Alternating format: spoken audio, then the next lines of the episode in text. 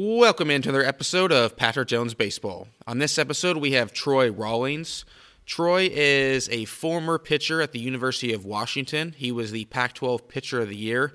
Troy has a, a great story, though, because he was a high school player who, who committed to a school, a pretty big time school, verbally committed, and they actually took his offer away. They pulled his offer um, without actually him even knowing it at the time. And so, you know, you, we hear a lot about these type of things in recruiting now, and, and Troy actually lived it, persevered through it. And like I said, he ended up becoming Pac-12 Pitcher of the Year. So it's a great story, and Troy has has a lot of a lot of good content coming your way. He has a program called T Raw Holistic, which is something that he'll talk a little bit about in this episode. What it's a, it's a holistic approach to developing players um, that he's he's been working on right now. So this is a great episode. It's something that you know we hear a lot of about in the recruiting world, and and Troy lived it firsthand one of the, the ways that, that this podcast is going to continue to grow and to be able to help more players and more coaches and parents is by word of mouth. So if you enjoy the podcast, if you've gotten value out of the podcast, please share it with somebody because that's how this thing is, is going to grow faster than anything else. So if you've gotten some some sort of value out of the podcast, please share it with just one person. That's how we're going to get this word out and be able to help more players and coaches across the country and quite frankly world. So hope you enjoy this one with Troy Rawlings. Make sure to share this episode with somebody.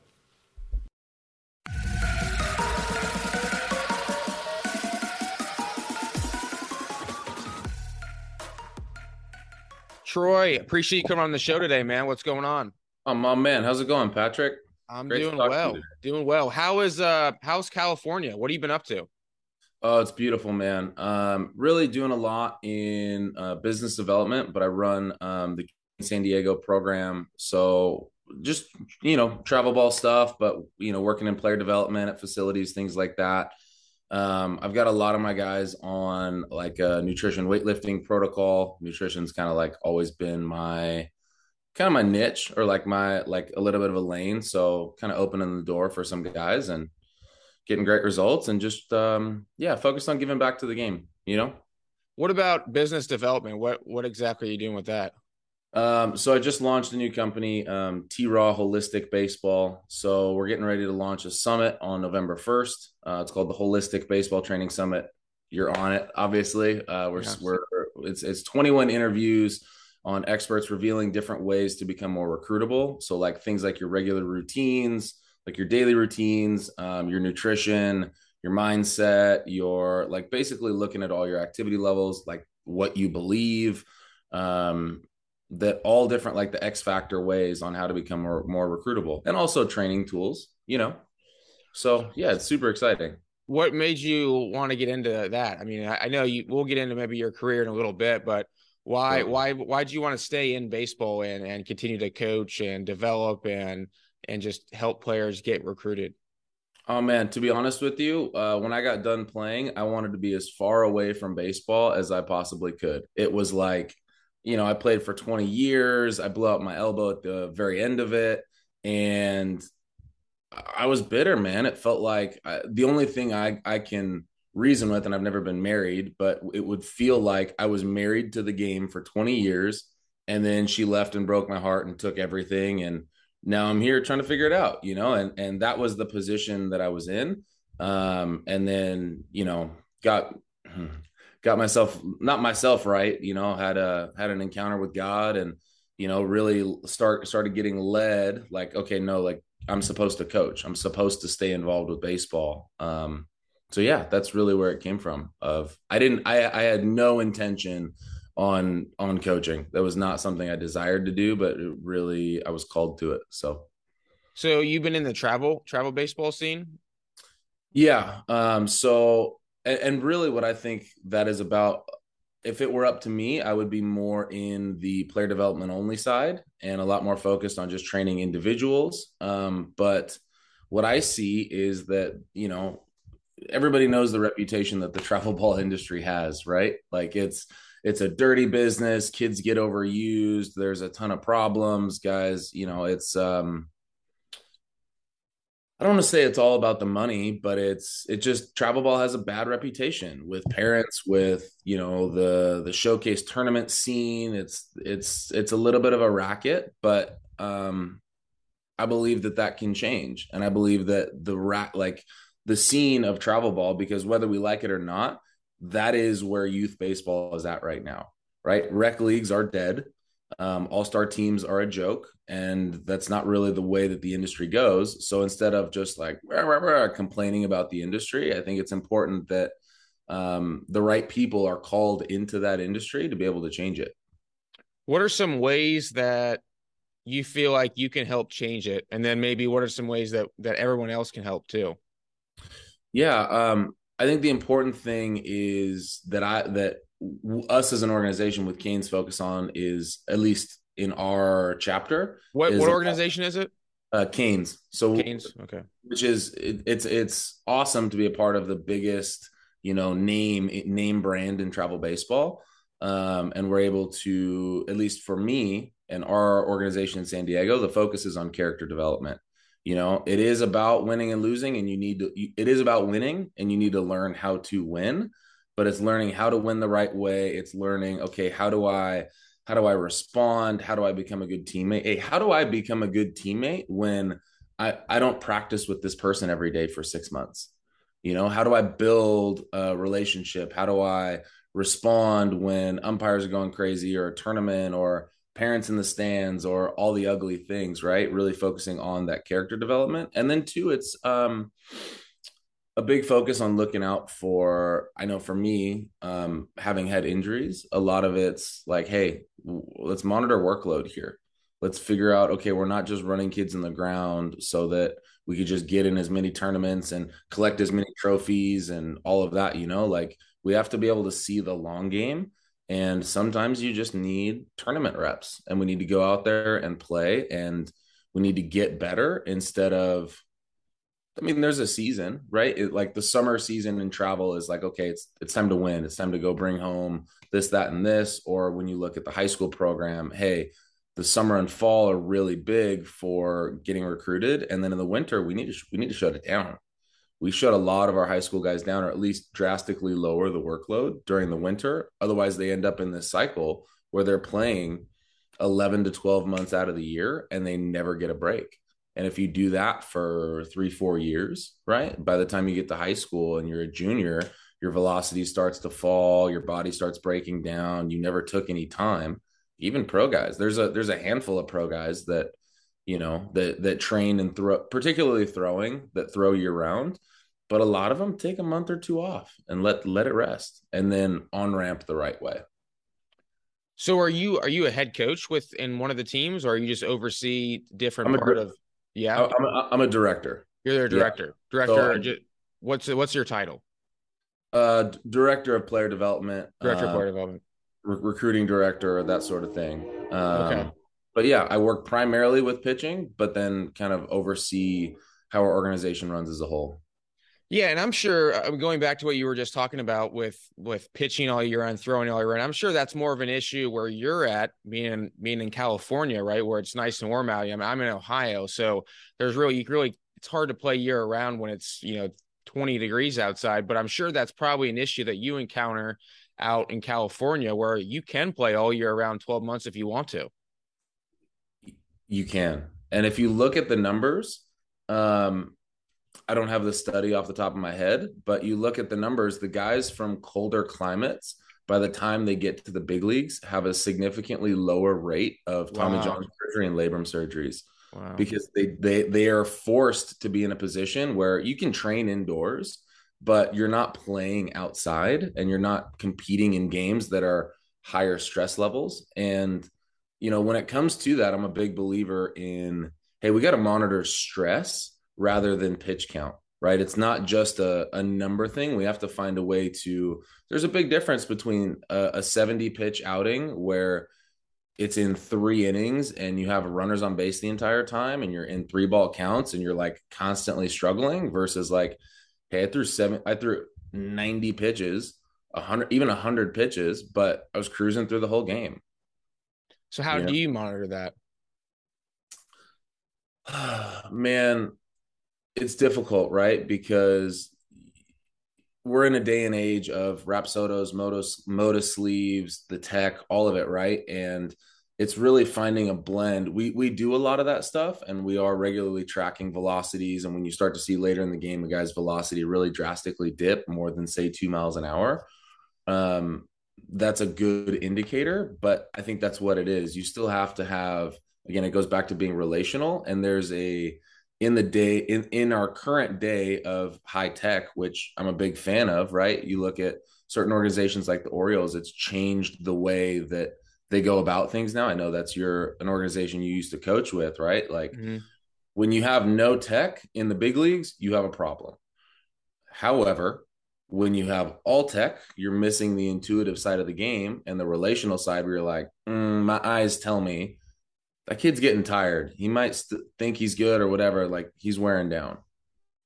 Yeah, it's it's definitely an advantage to probably come up as a as a coach without the tech and then be able to to utilize your eyes and be able to process everything and, and use that as your your your kind of your data and then once you once the tech has gotten here like if you have a growth mindset you know then you can kind of oh this is why you know this makes sense and kind of combine the two and um you know i feel like for us at you know the age we're at we kind of we didn't necessarily have it as much as players but i i feel like once we started coaching it was right it was already right there so I don't know. It's it's interesting to have the tech and and you know go back and forth with it. But I 100% agree with you. It is so relational, and uh, mm-hmm. the human element is is real. And and and I think the most important things in coaching you can't quantify, yes. which I think is is very frustrating to billion dollar organizations and just to a lot of people in general.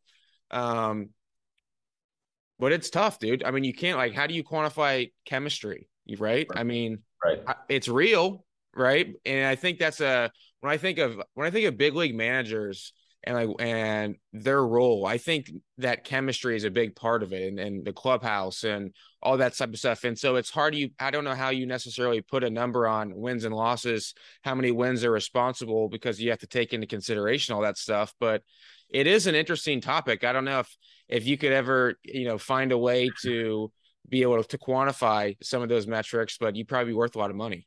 That's that's a billion dollar idea if you can quantify things like momentum, if you can quantify character, if you can quantify, you know, the intangibles or the immeasurables in baseball. Um, yeah, I'm I'm with you on that. Where where do you uh where do you think travel baseball is going in the next three to five years? Hmm. At least in California, right? A lot of it is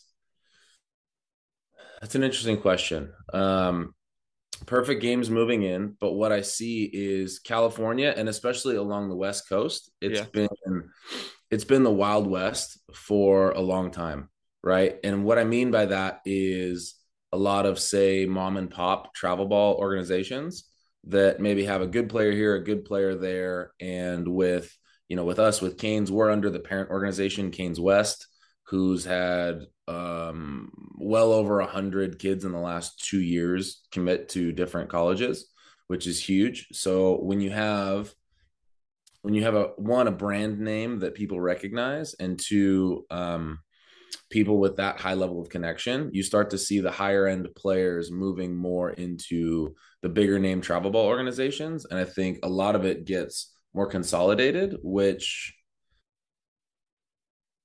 is great for the players because it gives them an opportunity. Like there's not going to be this, oh, this kid doesn't get seen or this kid does, you know, like yeah. if you're with a smaller local organization that like, okay, we've played together since we were 12, since we were eight, and we're going to play high school together.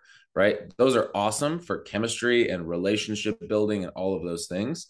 Um, but there's a there's a limitation on you know a dad or even a former player that's a coach for a small travel ball team versus a bigger organization that has a ton of pull nationwide and connections that can really help kids get into school. And what i would say the challenge for us is um, blending and making sure that the the family feel stays in the big corporate travel ball setting right? So it's it's about establishing a culture that feels like family that is very relational within a larger organization. Mm. that's gotta be tough to do. It's difficult it's difficult but it starts with it starts with small groups it starts with um, establishing us um, for us establishing individual relationships with players. Um, and then really you know i do a lot of um, i spend a lot of my time looking at okay how do um, how do big organizations build like how do you build culture? How how, how have people successfully built culture? How does um God, I'm, I'm, skipping on his name right now. Um the coach for the spurs. Oh popovich. Popovich. How does that guy build culture? Because he doesn't necessarily have a big superstar. You know i'm reading a book called culture code right now that that talks a lot about that of how do you build that level of culture with you know high end personalities right? When you have guys that are making hundred million dollars, right? How do you get those guys to all work and gel together as a team and not just focus on themselves?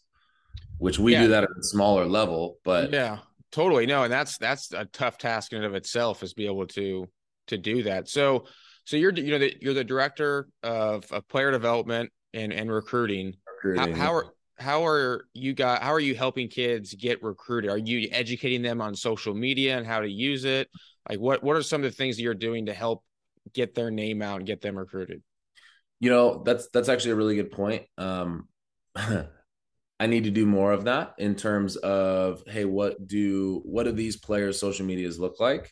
In terms of hey, if a coach goes through, what are they going to find? What is it going to look like? Right, like making sure they're very professional.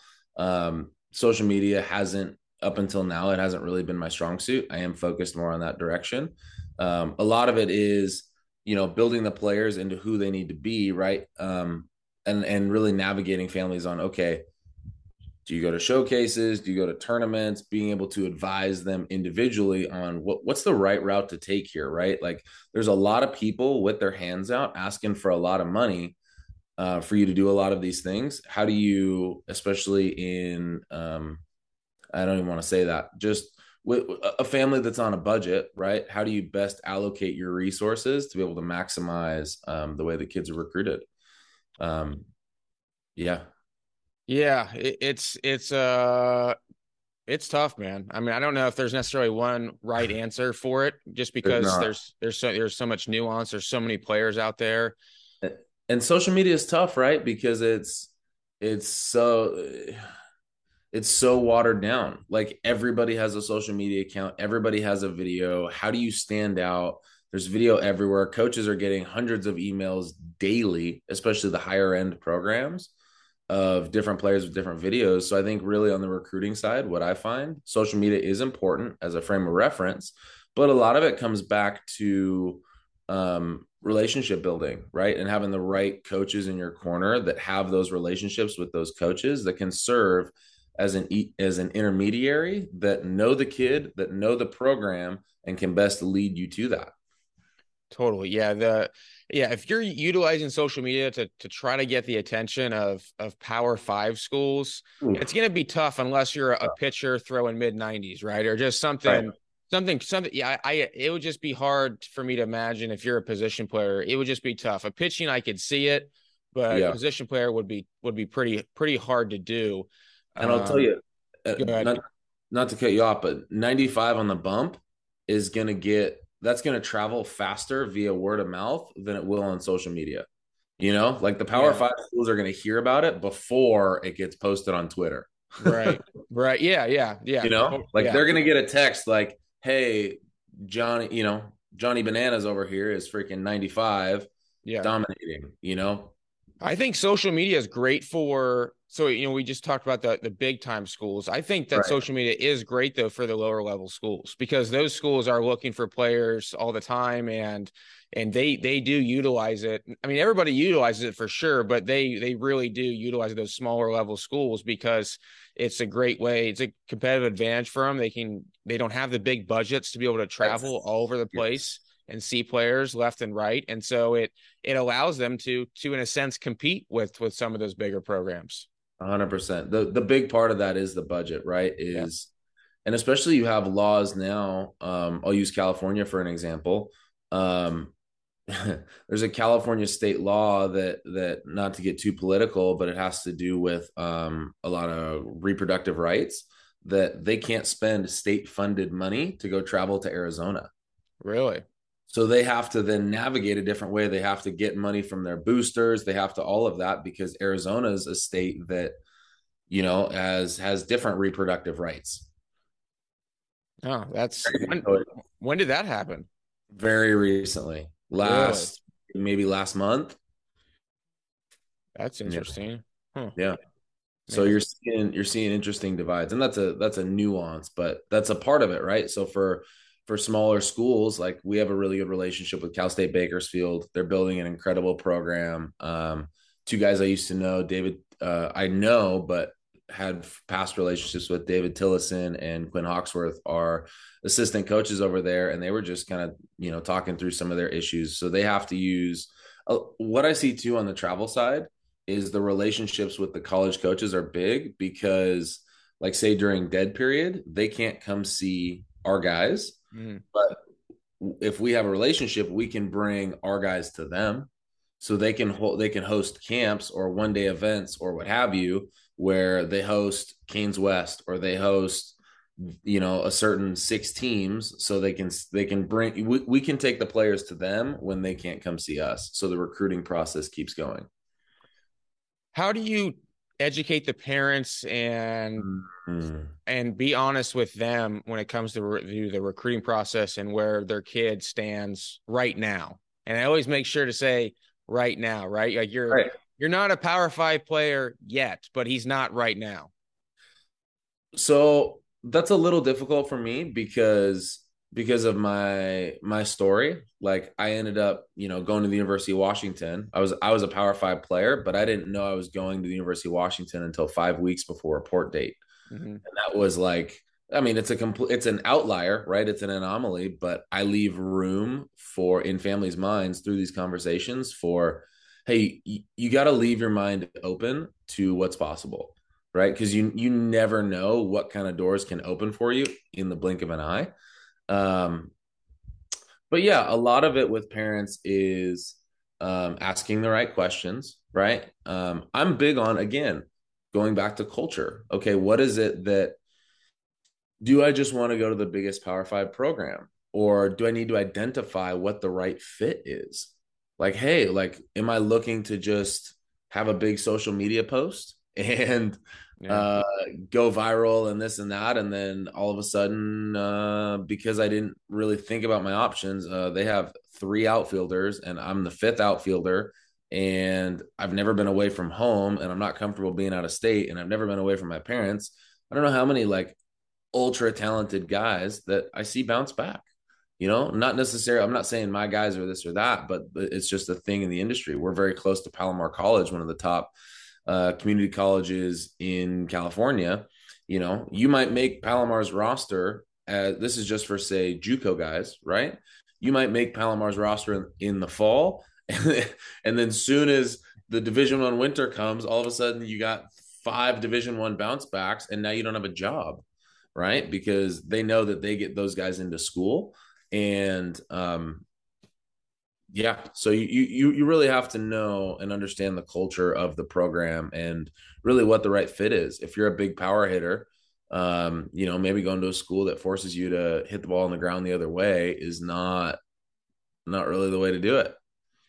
What are your thoughts on trying to find the right fit right? And kids wanting you know a big school a small school uh, out of state close to home. I kind of have my own thoughts on it I, but i want to hear yours Okay, I'm super curious to hear your thoughts. Okay, but um, I think it comes back to knowing who you are. You have to know who you are, and you have to know. Like, I have kids that um, there's an area around us called Valley Center. It's a very unique area in San Diego that's like super rural. They produce um, a, the most. Uh, they have the highest avocado production in Southern California.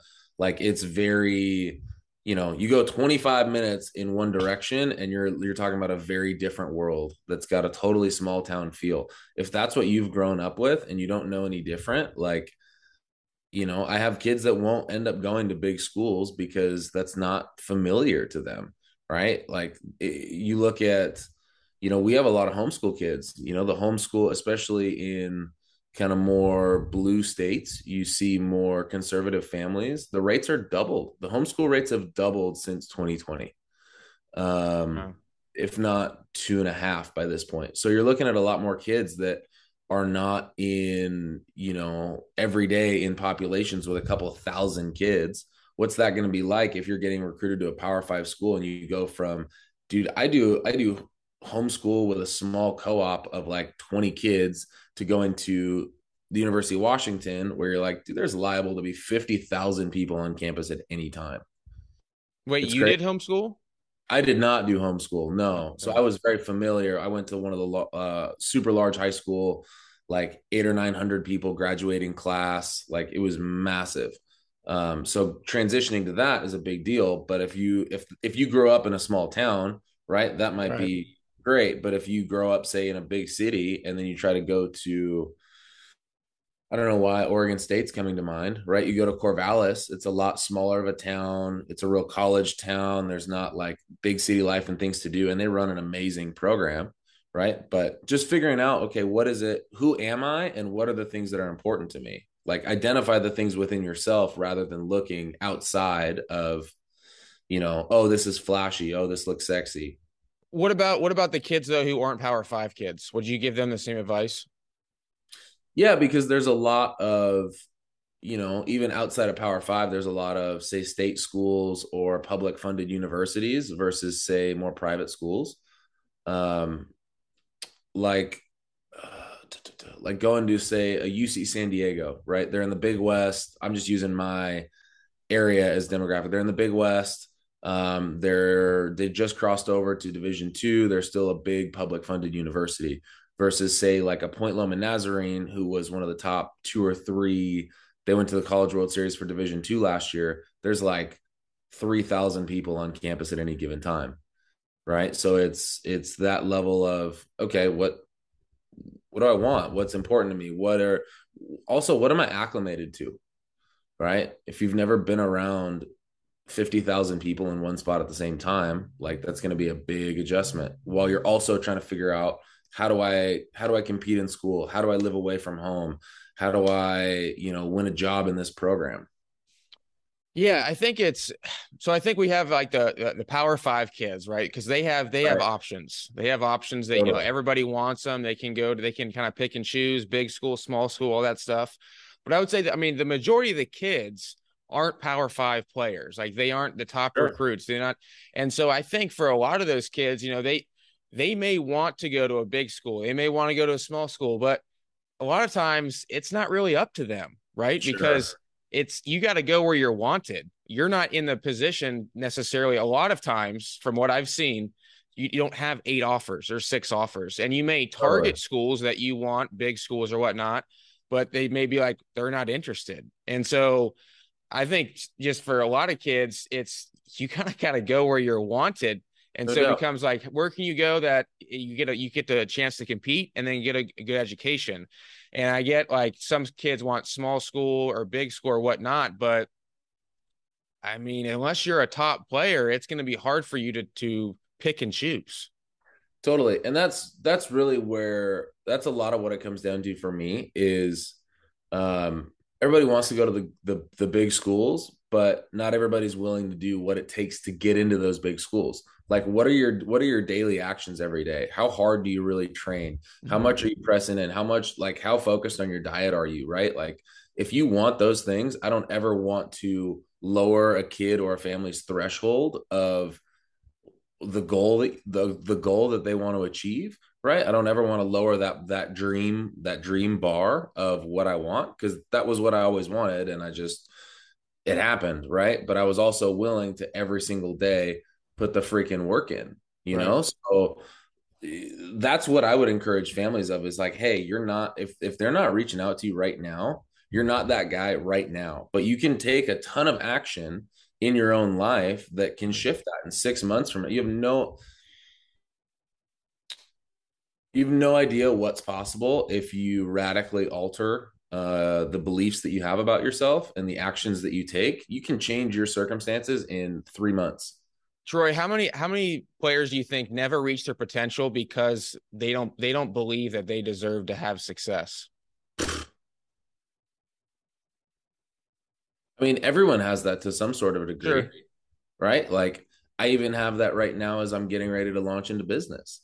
You know, like there's a lot of and just to just to be vulnerable, like I struggle with some self-worth issues, mm-hmm. right? Like you like I have um things from my childhood that were like oh i need to earn this oh i need to prove yeah. that i'm this oh i need to be this it can't that. be this easy yeah right right i can't just like passively receive what it is that i want or i can't it, it up until now it's been difficult to believe like no actually like i'm worthy of all these good things you know so that's a that's another layer of you know some of the offers and the opportunities that i'm going to be providing for people that mm-hmm. i want to work with guys that are really committed, really dedicated that want to say, okay, you know, I'm willing to lay it all on the line because what I dream of matters.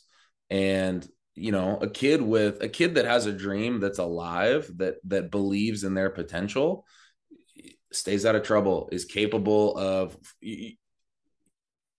us as human beings are far more capable of of what we conceive for ourselves. Like our potential is so far beyond um, the ceilings that we put on ourselves, right? But we got to oh, be yeah, hundred percent, hundred percent. It takes a lot more than just the action as well, right? Like, how many people do you? I'm saying, you know, I know, what have you, to the audience. How many people do you know that, you know, are? Let's just use general population for example. Go on a weight loss journey, right? They're obese or very overweight. They lose 90 pounds and then a year later they gain 82 back. Like you can willpower your way through a lot of things, but if you don't change what's going on in here, right, you'll always find your way back. Like mm-hmm. like you'll always find that true north that you've desi- that that we've designated for ourselves.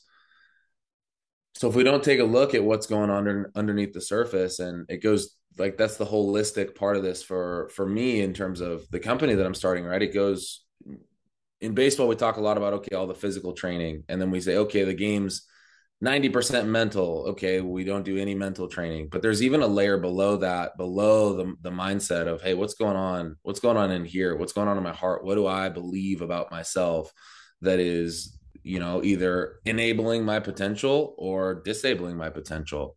And a lot of that too is working with families and parents, right? What kind of an atmosphere are parents and families setting at home? like how are they pouring in are they speaking life into their kids or are they you know like is it always criticism um, one of the amazing lines that i got from uh, someone on my summit was they're like hey when it comes to being a parent like do, asking your kid like if you're a dad ask your kid hey do you want me to be dad right now or do you want me to be coach like if if dad is only coach, you don't ever develop that like relationship where you're like, okay, how like as an athlete, do I feel loved? Mm-hmm. Do I feel cared for? Do I feel safe to fail? And not that you want to fail, but if I don't ever feel safe to fail, like there's going to be issues going on within me. Yeah. I'm always going to be proving and earning and, you know, yeah. like, man, working for love, which is not it's not how it works. Yeah, it, it's it, funny you say that because I was I it was I overheard my dad talking to a couple of the parents, mm. um, and just kind of giving them advice. And he because like one of the parents helped coach, and he's like, just trust me from experience. Like you can be dad or you can be coach, but you can't be both. And At least so, at the same time. Right. Right. Right. So I think that's that's part of it is is just understanding.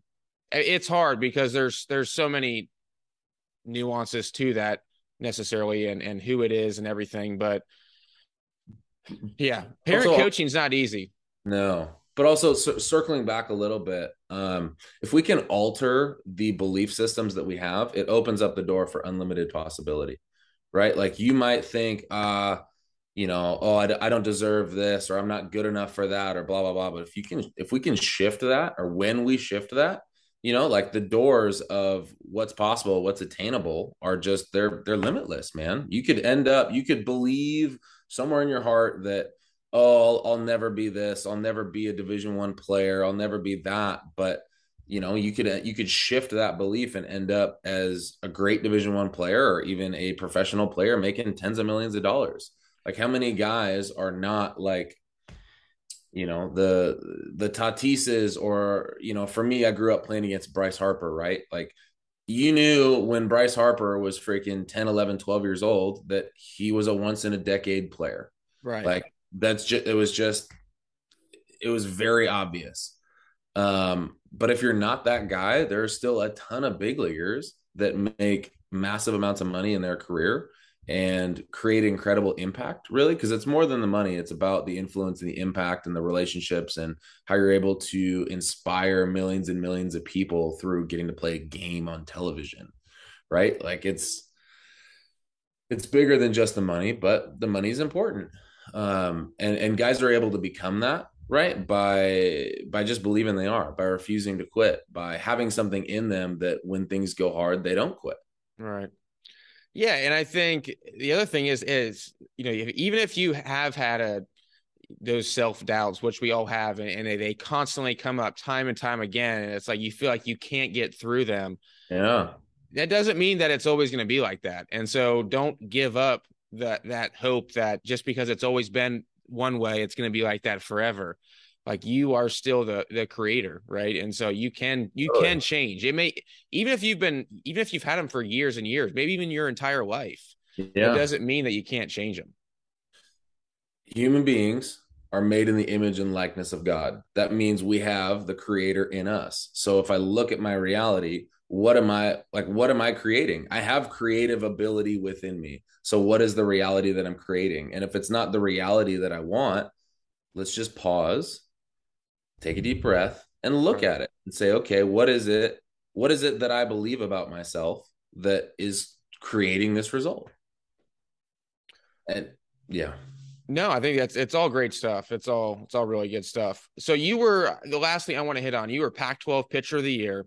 You had a great, great college career. Take me through a little bit of, of your own recruiting in high school, getting in, getting into college, like a little bit of, of yourself as a as a pitcher.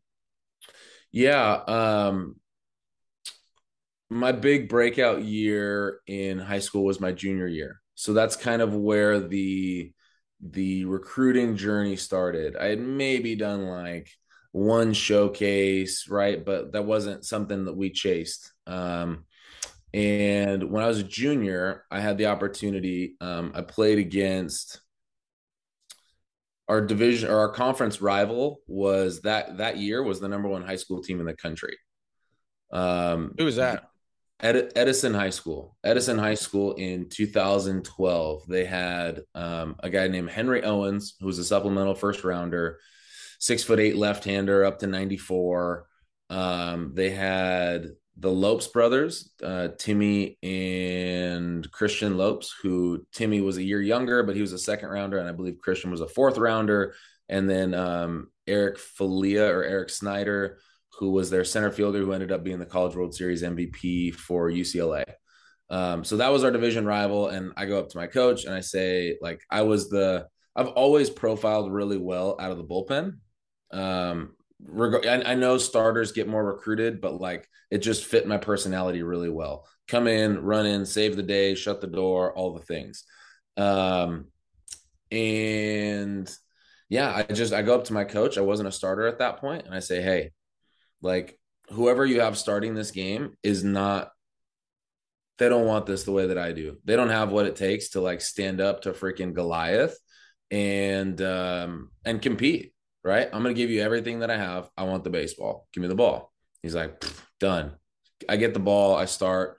It wasn't like, oh, I threw a shutout and this and that or blah, blah, blah. But I went pitch for pitch with, you know, a supplemental first rounder with everybody there, mm-hmm. you know, with all the schools there because they're there to see those guys and everyone else that they have. Um, I started getting letters from, you know, the UCLA's, the Riversides, the Irvines, the Fullerton, Long Beach, like every everybody in Southern California was pretty much at that game and now knew who I was. Like I think I went five innings and gave up four or five runs, but so did he, right? And we just competed back and forth, and it was just it was a dogfight. It was a dogfight, and then um,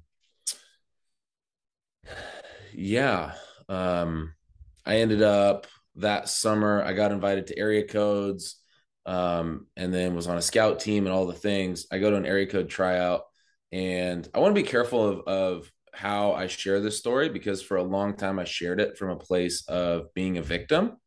Um, and I don't look at that at it that way anymore. And there's complete and total forgiveness and all of those things. And I'm not looking to um, drag anybody through the mud with this, you know. Okay. Uh, sure to kind of speak on on what happened. Um, so uh, I go to an area code tryout. I believe I throw th- like eight to uh, maybe 11 pitches to, to three batters, right? I go one, two, three. I'm like 87, 88, heavy sink, decent feel for breaking ball. And um, I get a call from uh, UC Santa Barbara.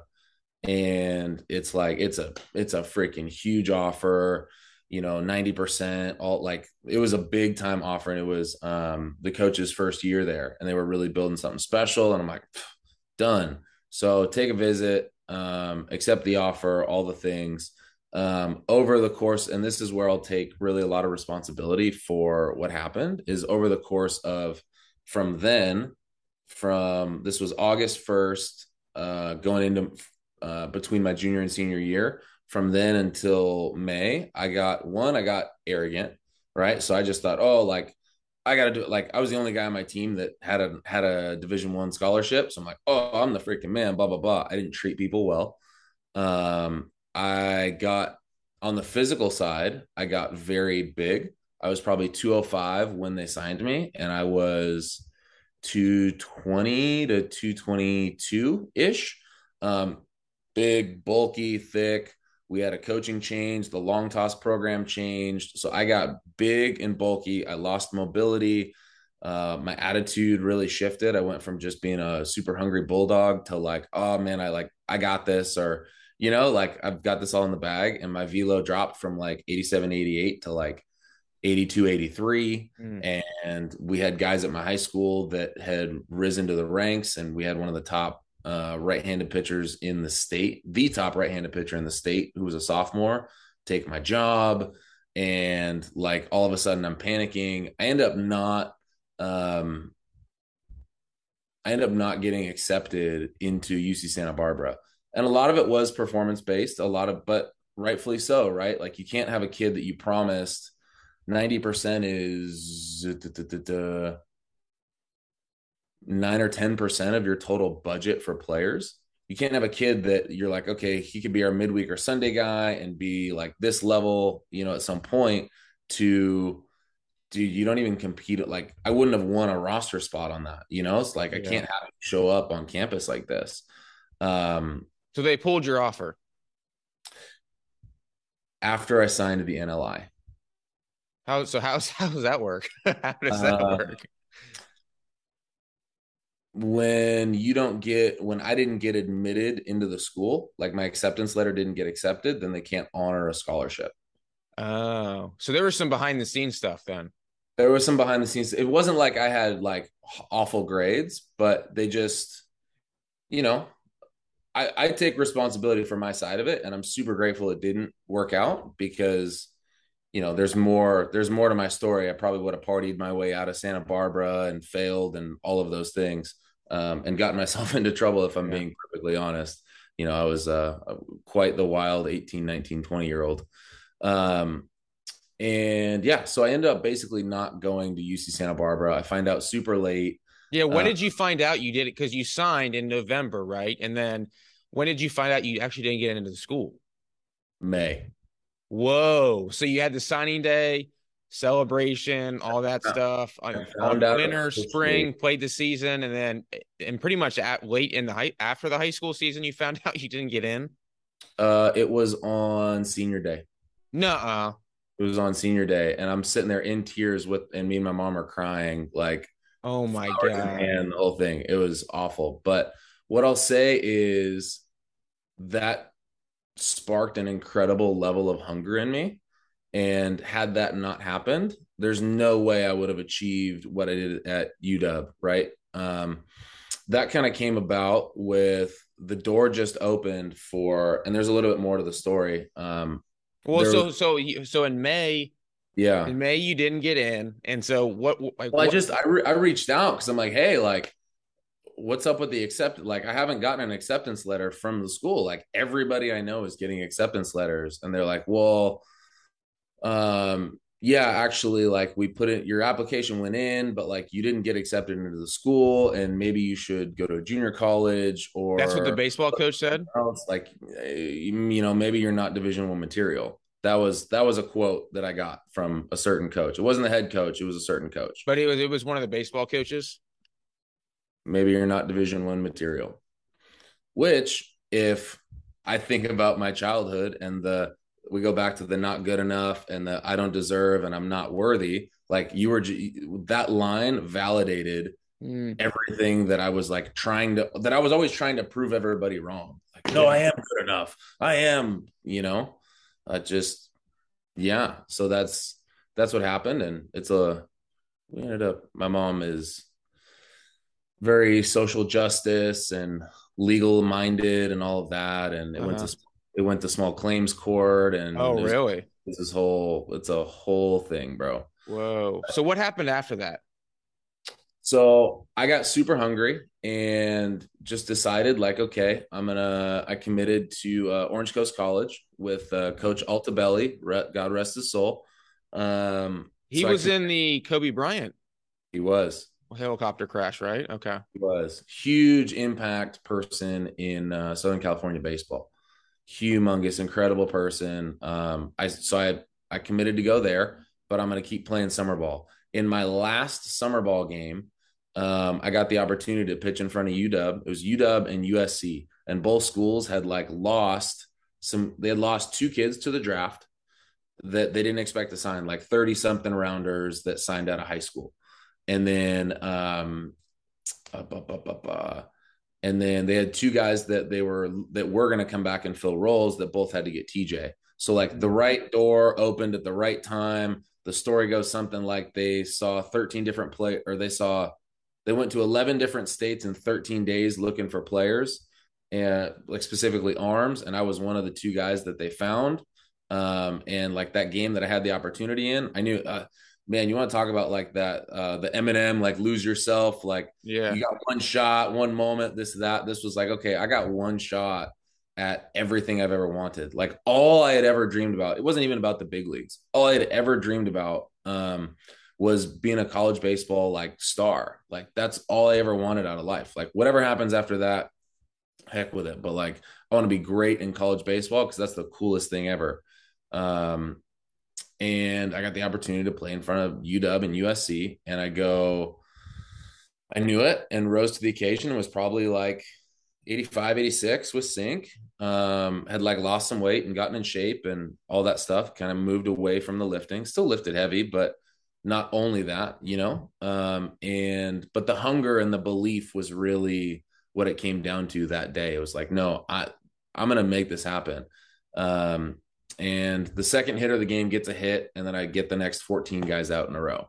Nice. So just like one of the sickest games of my life, like just seized the moment, got a call, got an opportunity, and then 365 days later, on August 1st, um, I end up signing a scholarship to go to UW, which was five days before or five weeks before report date, Wow. and then Wait, so so you wait a sec. So you signed to go to UW heading into your freshman year of college? post senior year, Okay. So that so that fall you ended up going to UW. I did.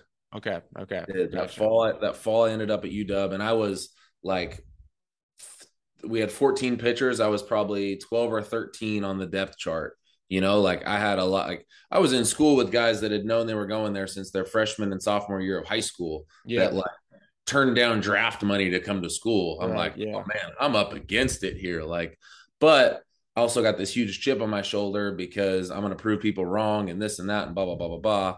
So like I just I worked and I wasn't um that was the that was the difference maker is I just I like I made a decision that like I'm not going to be soft. You know, like we had a ton of talented players and like the the the thing that's going to separate me is being super coachable and being incredibly like tough and durable and like I'm just going to run I'm, I'm going to run through fire. like I'm gonna run through fire and do whatever it takes to be successful here because you know I've had the opportunity taken away, right? Mm-hmm. And have that um that really survival instinct when it, when when you approach to okay, I'm on campus, like I haven't arrived. You never we never arrive in life, but like right. I haven't arrived here, so I'm just gonna get after it. And I won some innings my freshman year, and then sophomore year became the closer and then junior year started the year as our friday guy but then it made more sense to close and then um senior year um i turned down money in the draft i was a late draft pick as a junior and turned down money to come back for a senior year got a full ride for senior year and then set the world on fire and like led the country in era whip and saves until the outing that i blew my ucl out which was week there were four games left in the season. Pac-12 uh, pitcher of the year. Yes, sir. Yes, Pac-12 sir. Pac-12 pitcher of the year. Yes, sir. As a That's closer, a great story. That's a great story. I love it.